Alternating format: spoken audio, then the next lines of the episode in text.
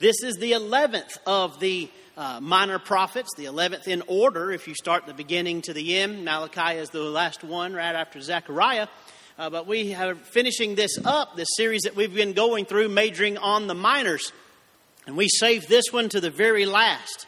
Uh, because of a few things, that there's a summation that we have in the book of Zechariah that is absolutely amazing to me. Thankful that God has given every part of His Word, but He gives us so many parts. We're going to be reading the very first few verses of this chapter, and then we'll be skipping around to a few different places. But Zechariah chapter number one, verse number one is where we're going to begin. And uh, a lot of people said, Well, Brother Shane, why were you going through and uh, going through the uh, passages there and the minor prophets? Well, number one, I feel like the Lord was just leading me in that direction to be able to preach out of that. So, first and foremost, by the leadership of the Holy Spirit of God. That is the first and foremost thing that we should do. Secondly, of all, there's a lot of times that people don't look into these minor prophets very much. They don't read through these books of the minor prophets because so many times people say, well, that's confusing and that's difficult and prophecy is so uh, scary to me. Uh, I'm reminded, Brother Steve, of a story that I heard one lady, uh, a young lady or elderly lady was driving down the road, but a police officer had set up one of those uh, speed traps. Y'all know those speed traps that, you know, they're just waiting for you to come over the hill. And uh, he had that radar gun set up, and, and uh, he, he was shooting all these folks, just looking at them. And then all of a sudden, uh, everybody was doing pretty good, Brother Jerry. But then uh, somebody topped the hill, and it was an elderly lady, and she was driving 22 miles an hour. And he thought, well, the speed limit's 55, so I don't know why in the world she might be driving 22 miles an hour, so I'm going to go ahead and investigate. So he pulled over, the state trooper pulled this elderly lady over that had four of her friends, five total of them, in the car. He pulled them over and said, uh, Ma'am, I'm sorry to tell you, I just want to know, why are you not driving the speed limit? He, she said, Well, young man, I'm, uh, all due respect, I am doing the exact speed limit that that sign said. And he said, Well, ma'am, I know we're on Highway 22, but that's not what we're supposed to be driving. The speed limit is actually 55. And she said, "Well, I'm so sorry. I don't, I don't under, I didn't understand that. I apologize." And he kept looking at everybody, Brother Steve, because everybody was kind of like had these deer in the headlights, scared looks. All of her friends was just horrified and want to know, well, why in the world are, are y'all? I just got to ask, why do y'all look so afraid? Why are y'all scared? She said, "Well, we just got off of Highway 119."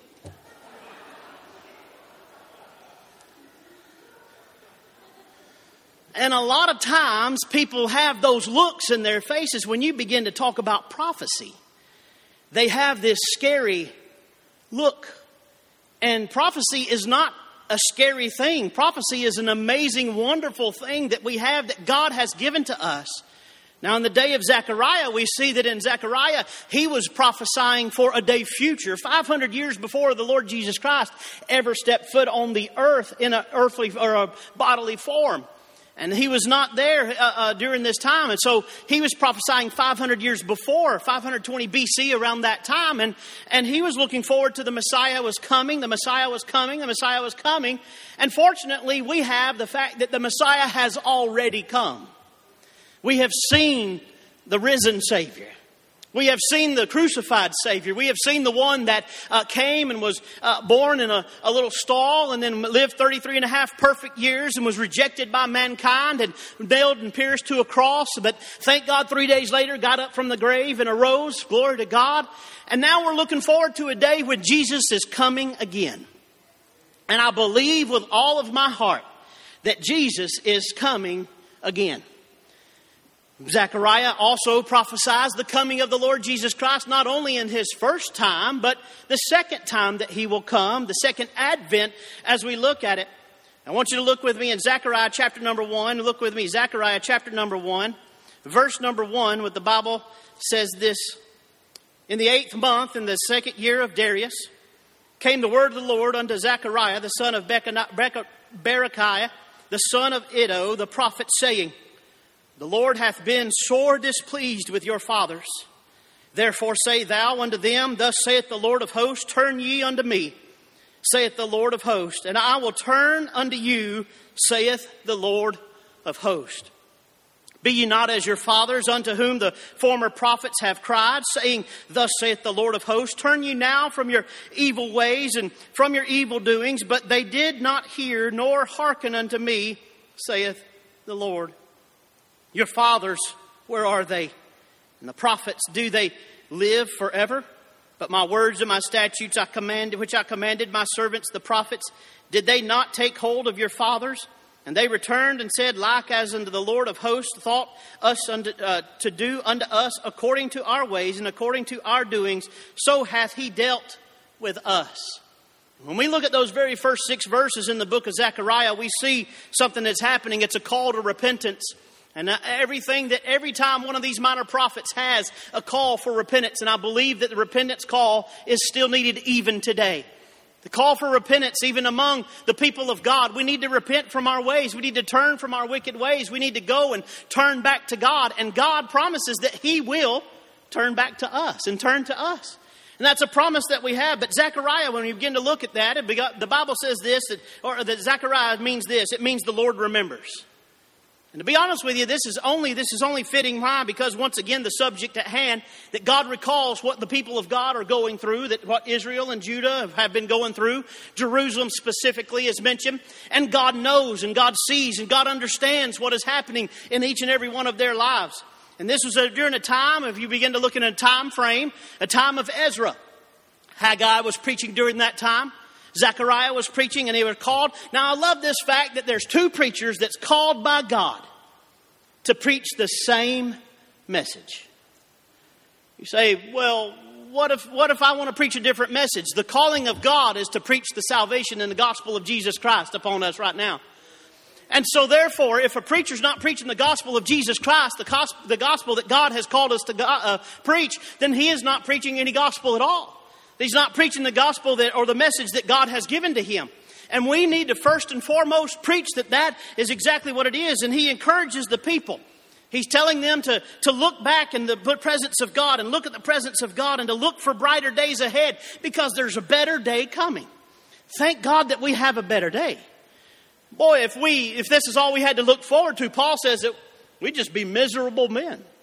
We would be so miserable that uh, why would we even want to desire to go on and continue this way?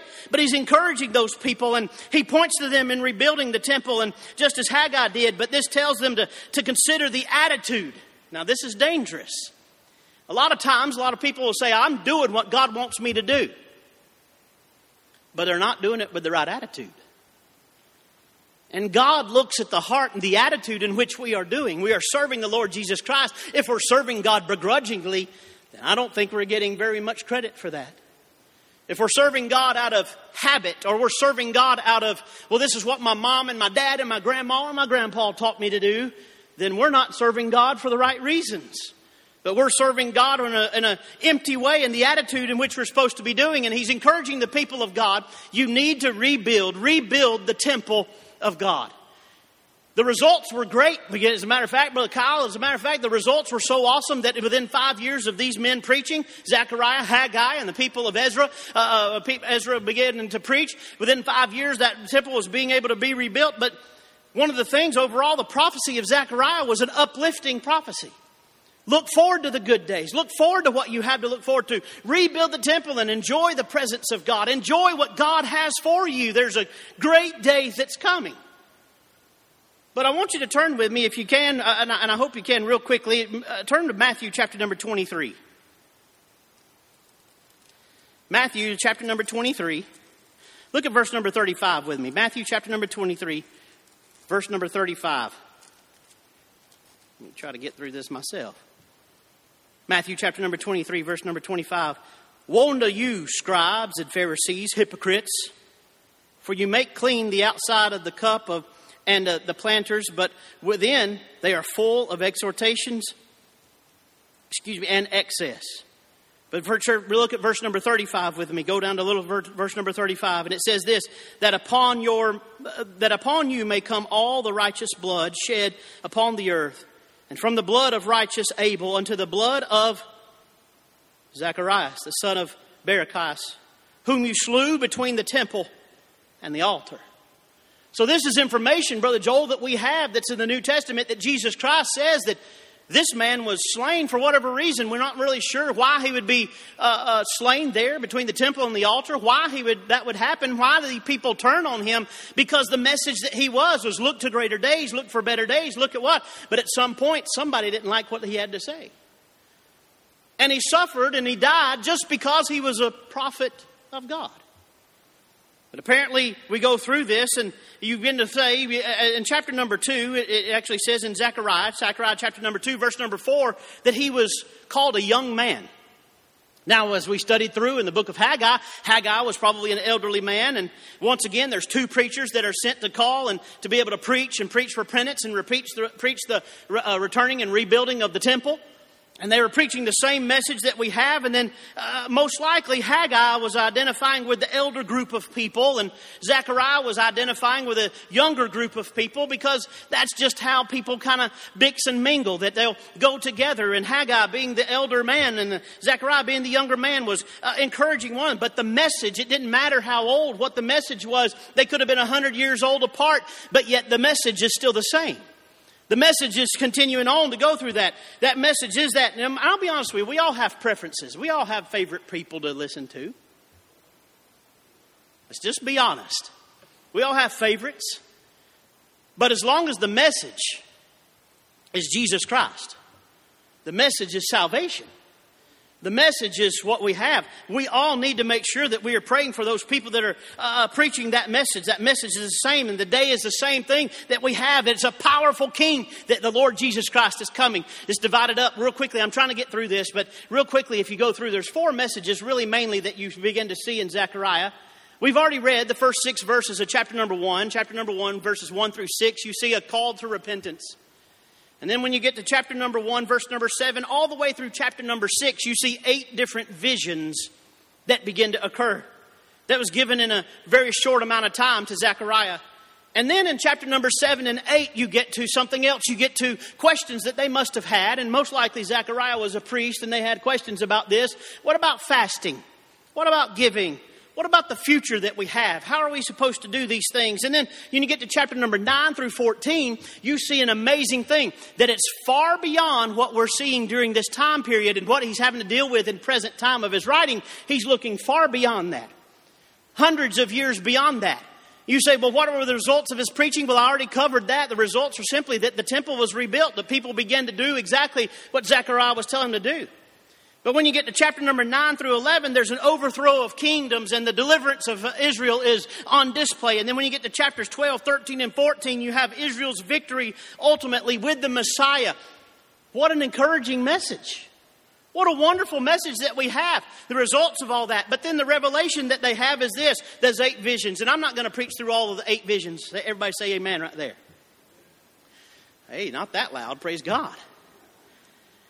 I'm not going to preach through all those, but I want to list them through. I want you to look at these and I kind of make, jot a few notes down. There's a rider on a red horse when you begin to look through that first chapter. You see a rider that's on a red horse, and that pictures Israel's condition, the condition that they were in during the present time.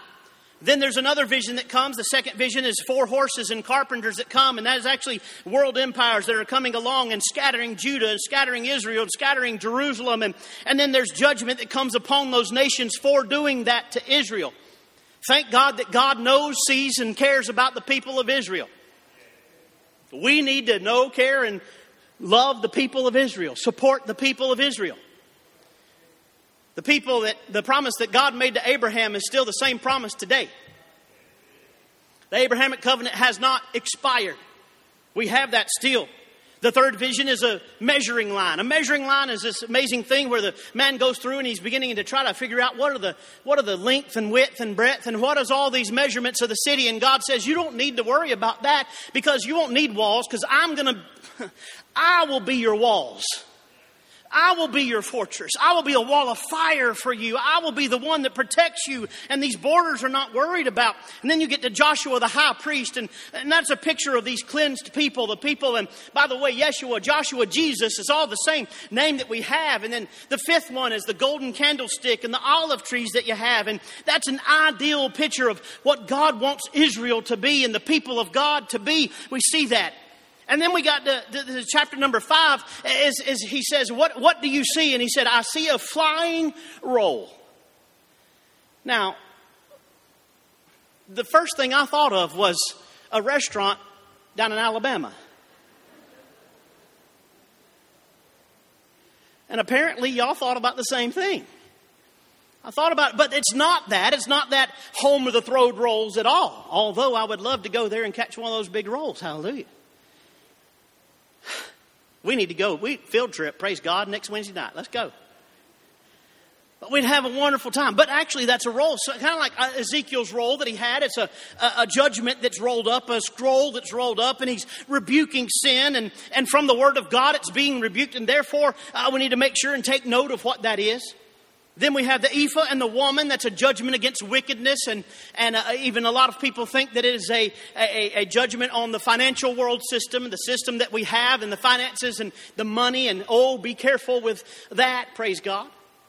And then the, the eighth one, the last vision that we have there at the end of chapter number six is the four chariots that have, and then that's divine judgment that's coming upon Gentile nations.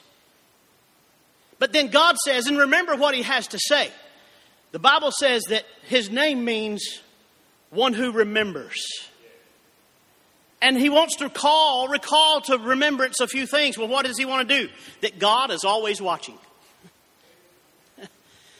that God sees you in the midst of your trials, tribulations, your problems, your mountains that you're climbing, the valleys that you are trudging across, the, the rivers and the streams that you're trying to go across. So there, there's those things that God knows what's happening in your life. God knows and He is observing everything. When you actually begin to look at chapter number one, that very first vision, He talks about armies of God, armies of angels that are riding through the myrtle trees and taking watch and making sure that they are seeing what's going on and they have been turned turned out of their land, the people of Israel. And God says, I know you're not in your land, but I know, I know where you are. I have not lost you.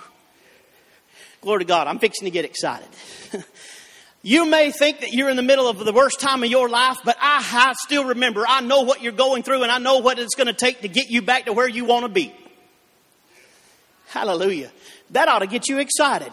You know that God says, I know what's going on in your life and I know what is happening in your life, but I know what it's going to take. I know exactly where you are and I know where you're going to be a hundred years from now and I know where you're going to be from 50 years from now and I know where you're going to be 10 years from now and, and I know exactly what's going on in your life. Don't think that I'm, I'm not powerful enough to bring you back. I know that you're cast out. I know that you're in trouble, but I can bring you back to where you need to be. Power of God that he is watching and he's observing and he knows and he, he knows the treatment that they're enduring and he knows. And what's amazing to me, Brother Steve, is that he is still blessing even though that they have failed utterly.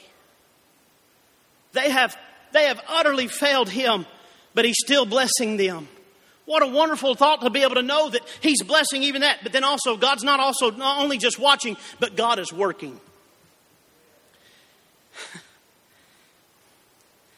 Oh, don't you love those people that have a plan? They know 10 years from now what's going to be happening. They know five years from now what's going to be happening. I don't know what's happening tomorrow. I haven't asked my wife yet.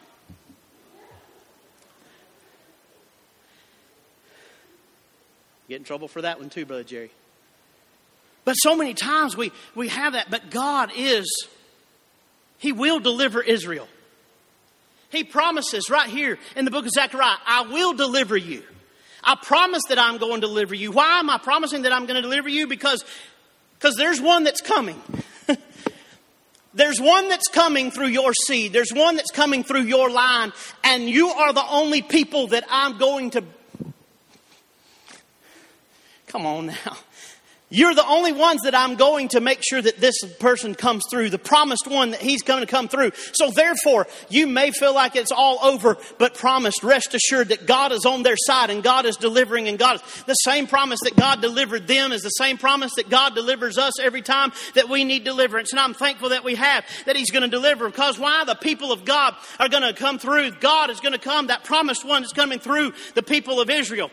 And then what's so striking to me is that God is not just the God of Israel.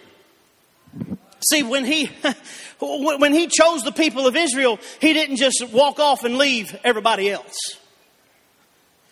Isn't that awesome? Praise God.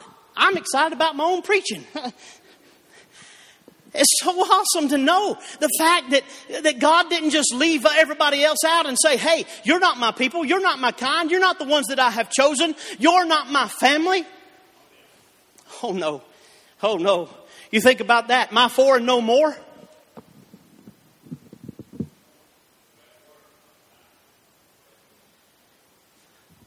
I don't need to get outside the church walls. I just need to worry about who's in here. That's not what God's saying. God still is God of the people out there, too. God's still the God of the people that are in the neighborhoods across the street and right down the street and down the street over here and uh, five miles over that way and 20 miles where you live and 15 miles where you live and the direction that you're in. God is not just worried about the people that are here. He is worried about these people that are here in the sanctuary at Harvest Baptist Tabernacle and the people that are watching by way of the internet. But God is not only worried about just them, but God wants and desires to cares for all people, all kind. It doesn't matter where you come from. God loves you and cares for you. God is the God of all nations, orchestrating and working behind the scenes, and God of all nations. And He, he didn't abandon uh, just the people of, uh, unless you're people from Israel. Not only does He know where the people of Israel are, but He knows where the people of the church are. New Testament application, Old Testament truth. He knows where the people of the church, and He knows how to make us up when comes that time.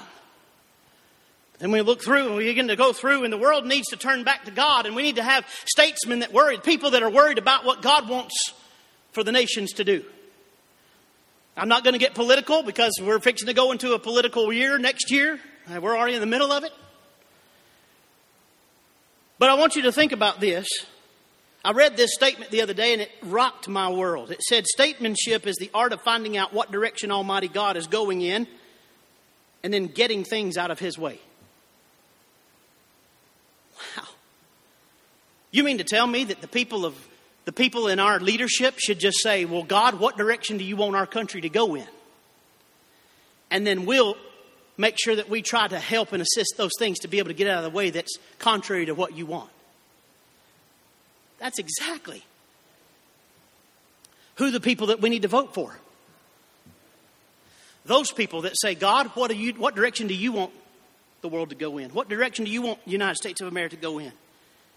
See, because I believe that with all my heart that a nation is only as great as, as it sees God behind the scenes, working and orchestrating all these things. And when we get to chapter number 9 through 14, we see the amazing Jesus Christ. We see him so plain. It's amazing to me. It's concerning Jesus Christ. And although he is not named, the details are so amazing to me. Now I want you to look with me in chapter number, look with me in chapter number 9, chapter number 9, verse number 9. Zechariah chapter number 9, verse number 9. Now, this is where I'm going to have you skip around a few places. But at Zechariah chapter number 9, verse number 9, we see the king in person. The King that is in person, the King of Kings, the Lord of Lords, He is the one that's coming. Thank God that He is. Rejoice greatly, O daughter of Zion. Shout, O, Jer- o daughter of Jerusalem. Behold, thy King is coming unto thee. He is just and having salvation, lowly and riding upon an ass and upon the coal of a foal of an ass. Now we all know in Matthew that this is the prophecy that's concerning the Lord Jesus Christ, the triumphant entry of Jesus Christ. He is coming, and this is the prophecy 500 years years before it ever took place. What, what amazes me is the religious leaders began to get so upset and they had no idea, they had no reason to, to, to doubt what was going on. They should have recognized the scene that they saw.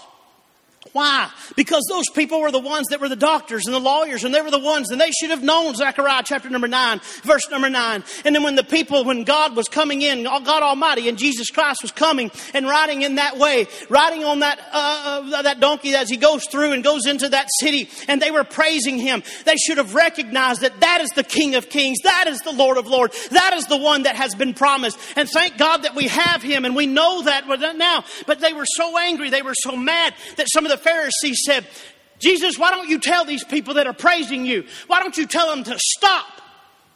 Huh. And Jesus said, If I do that, the rocks are going to start crying out.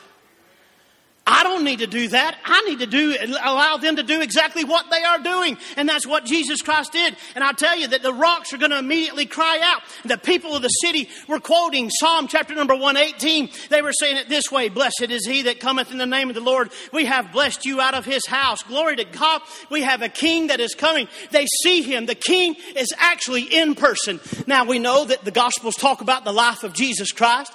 Luke chapter number two gives us details about the birth of Jesus Christ. We don't know very much between the ages of 12 all the way up to 30 in those little times that we have, but we know that Jesus was still working behind the scenes. And all of a sudden, when John saw him and he came and he said, Behold the Lamb of God, which taketh away the sin of the world, all of a sudden that's a great time that Jesus Christ came on the scene and that people saw that. And you say, well, why is it so important that he was doing these sort of things? Well, it was a peaceful king during that time.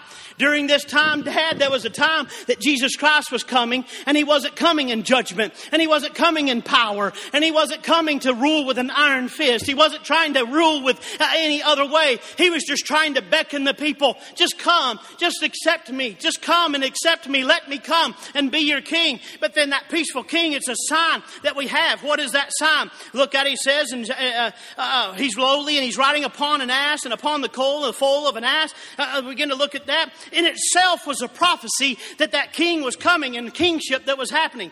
The coal was this unrestrained and unbroken that nobody had ever ridden in before. Now, I don't know about you, but I'm scared of horses. And I definitely ain't getting on anything that hadn't been broken yet. I sure ain't going to take the time to be able to figure that one out. I don't know how to do that. I don't think. But thank, thank God that there's a reason. Hey, there wasn't a need for anybody to break him because I believe, Brother Earl, I believe with all my heart when that little, when that little donkey walked up next to Jesus Christ and Jesus put his hand on him, that donkey said, that's him. That's him. I get the honor, glory to God, hallelujah. I have the honor of bringing the King of Kings and the Lord of Lords, the one that created me, the one that has allowed me to be able to live. The, the time that I'm able to come, that is Him, that's Jesus Christ, that's the Lord, that's the Savior, that's the one. But why a cult? A king that's coming in peace that we have. The kings of Israel during that time, they didn't ride donkeys. They rode horses. Why? Because they would come and when they were in power and when they were coming to make war, they were coming. But Jesus Christ, the peaceful king, is coming during a time where he's riding on a donkey. What was that? That was a sign of peace that I'm not coming to make war with you, but I'm coming to bring peace to you. Glory to God. This is amazing things that we look. Jesus came in peace and not to make war. He rode that animal of peace. But then also, he's the praise king. I want you to turn with me real quickly to Matthew chapter number 21. Matthew chapter number 21, verse number 8, the Bible says this. And a very great multitude spread their garments in the way, and others cut down the branches of the trees and strawed them in the way. The branches during that time, those branches that they had were tokens of rejoicing. They were tokens of praise. They would take their clothes and they would give it. They were praising him, the praise king, the peaceful king. They saw the king in person. They were excited about that, but only for a time because we know the rest of the story. Turn back with me to Zechariah chapter number 11. Zechariah chapter number 11, verses number 12 and 13. Zechariah chapter number 11, verses 12 and 13. The Bible says this, and I said unto them, If you think me good, give me my price.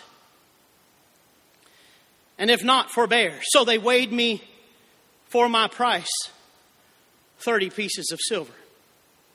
And the Lord said unto me, Cast it unto the potter, and a goodly price that I was prize of, of, of, of them.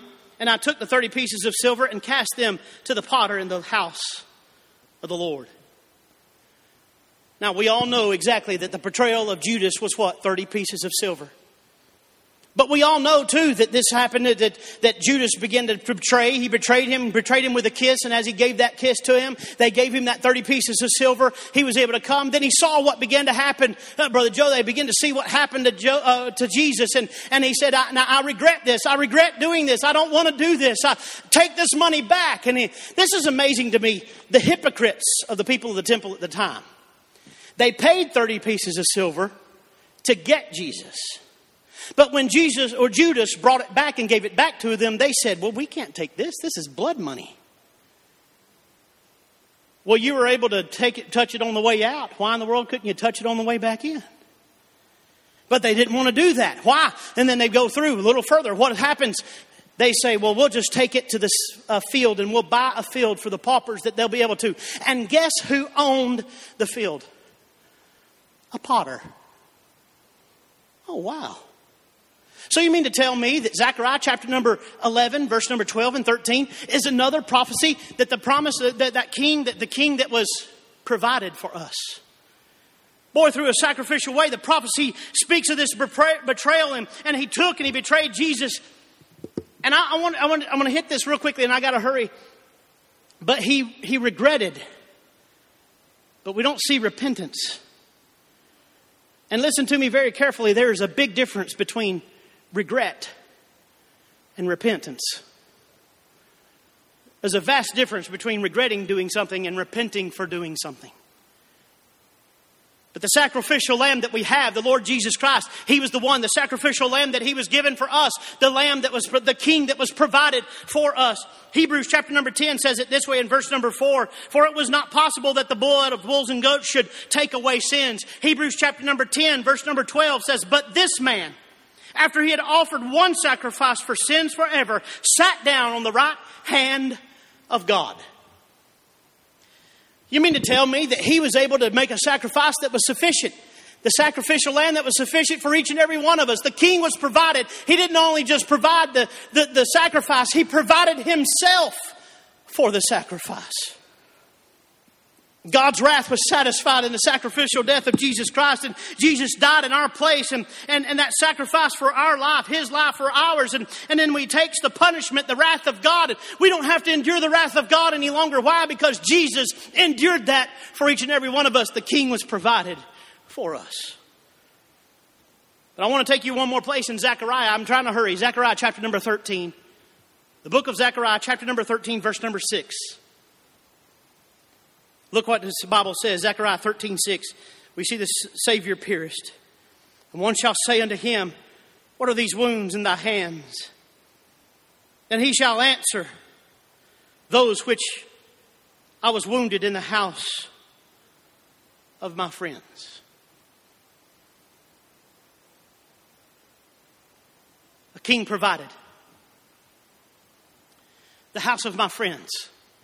Now, I'll go ahead and I'll say this because I just, I, there's no reason really to, to worry about this, but some people say, well, it's talking about your whole arm, so it could be, but our Bible says hands, and that Hebrew word actually there can be meaning to up to your appendage, down to your hands, and that's exactly what God did.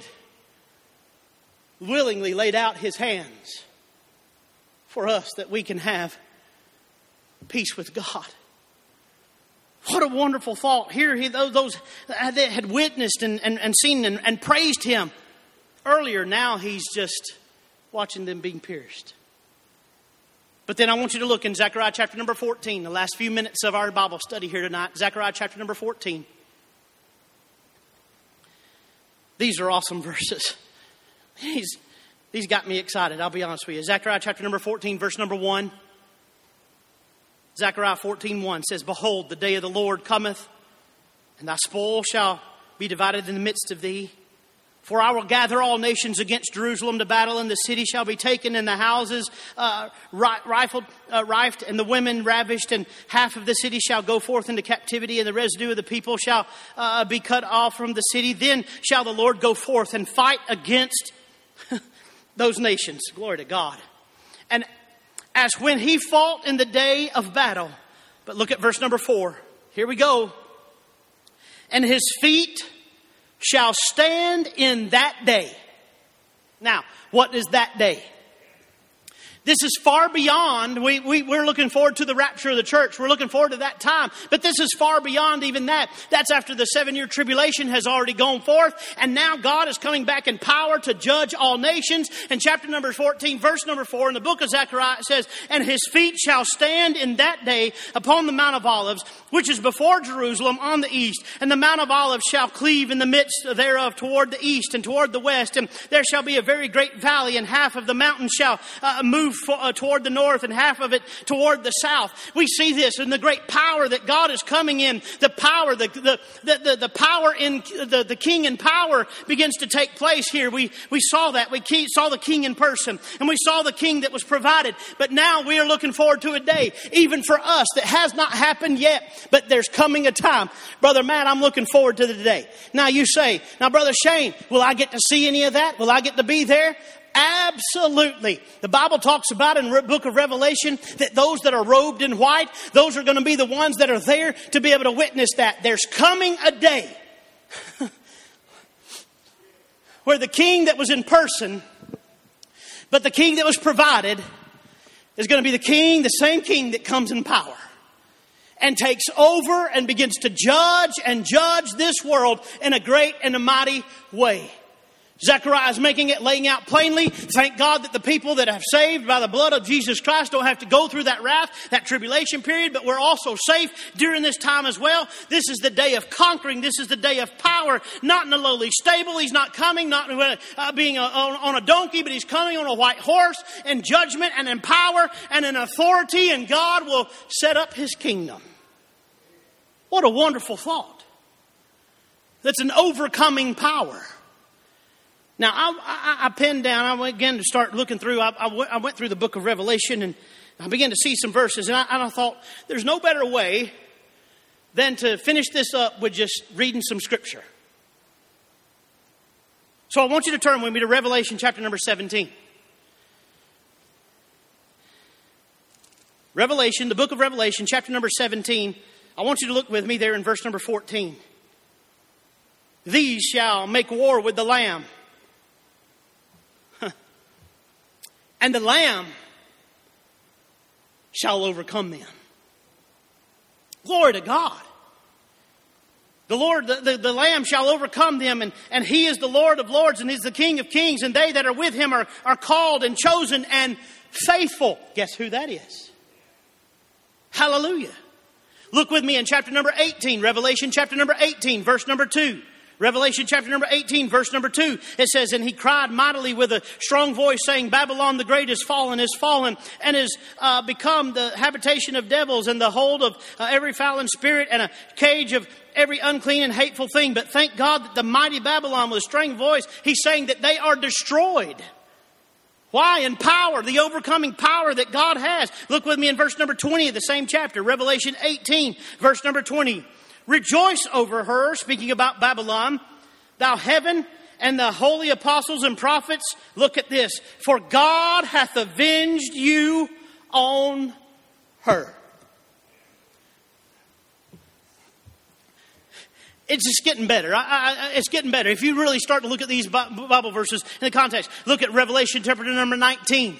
The very first part of the Revelation, chapter number 19, we see the marriage supper of the Lamb begin to take place. But look with me in verse number 11, chapter number 19, verse number 11.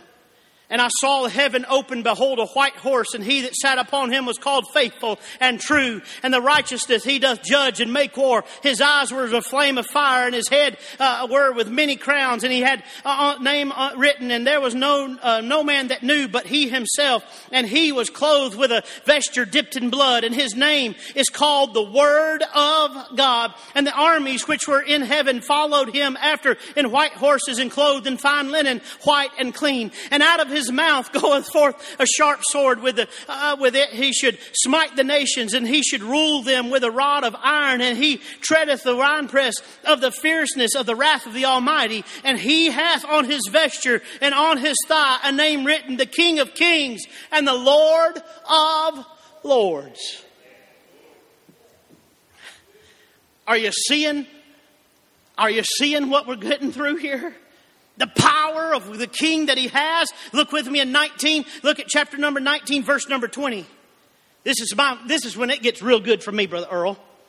Look at verse number 20. It says, And the beast was taken, and with him the false prophet that wrought many miracles before him, with which he deceived them, and that had received the mark of the beast, and them that worshipped his image. These both were cast alive into the lake of fire, burning with brimstone in kingly power that God has, the power that God has, here he is. I want you to look with me, keep on going, look with me in chapter number 20, uh, verse number 21 and verse number, chapter number 19. And the remnant were slain with the sword with him that sat upon the horse, and the sword proceeded out of his mouth, and the fowls were filled with all their flesh. But look at verse number 20. And I saw an angel come down from heaven, having the key to the bottomless pit and a great chain in his hand, and he laid hold of the dragon. Glory to God, hallelujah. Everybody ought to just shout right there. So thank God we know who that is. We know who the dragon is, the old serpent is. We know who that one is. The devil, Lucifer, the one that's been fighting us day and night, night and day all along. But thank God that there's coming a day day, that old serpent, which is the devil and Satan, and bound him a thousand years and cast him into the bottomless pit. And I love this. Shut him up. Glory to God. And shut He's the accuser. You remember that? He's supposed to be the accuser. He's supposed to be the one that's always saying, Hey, you remember what Shane did? You remember what he did? You remember what happened back then? And you remember what happened? Just thank God that one day the Lord Jesus Christ is going to come. The angel, the strong angels coming down and binding that old devil, the serpent, Satan himself, and is going to shut him up. Hallelujah. I'm getting excited. I, I know I'm, I didn't say shut up. I said shut him up and set what? A seal upon him that he should deceive the nations no more till the thousand years be fulfilled. And after that, he must be loosed a little season. There's a little something that's coming up, but then you go forth, you look back, there's an overwhelming power. Overwhelming power. Why? Because what we see is that Jesus Christ, God Almighty, in chapter number 21, look at this with me, chapter number 21, the book of Revelation. And I saw a new heaven and a new earth. For the first heaven and the first earth were passed away, and there was no more sea. And I saw, and I, John, saw holy city, New Jerusalem, coming down from God out of heaven, prepared as bride adorned for her husband. And I heard a great voice out of heaven saying, Behold, the tabernacle of God is with men, and he will dwell with them, and they shall be his people, and God himself shall be with them and be their God. Hallelujah. But it gets better. In verse number four, and God shall wipe away all tears from their eyes. And there shall be no more death, and neither sorrow nor crying, neither shall there be any more pain, for the former things are passed away. Whew. Isn't that exciting? Isn't that a brighter day that we have to look forward to? Isn't that a wonderful thing that we can know? But at the end, oh, go, go back with me I done closed my Bible. Revelation chapter number 20. I always heard that you, when you, when you see a, a, a preacher close their Bible, they, that means they're done. Not me. I had to open it back up.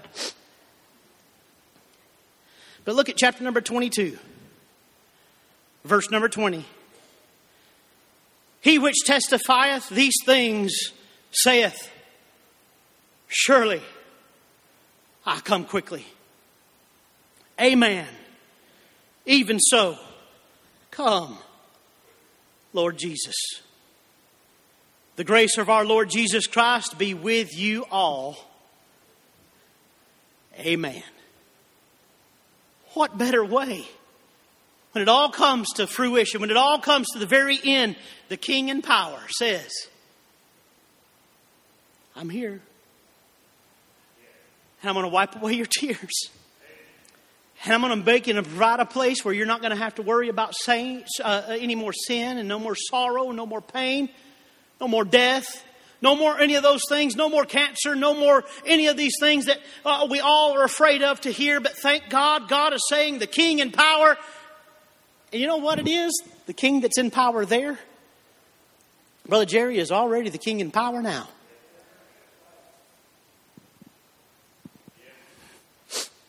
Two things, Brother Shane, come to my mind when I look at this scripture, when I look through this book. This, this comes to me. It says, number one, two imperative thoughts. What is it? Be right with God. Be right with God. Number two, know where you are going after death. Those are two imperative thoughts that we have. But boy, what a wonderful day that's going to be. I know y'all can sing with me. There is coming a day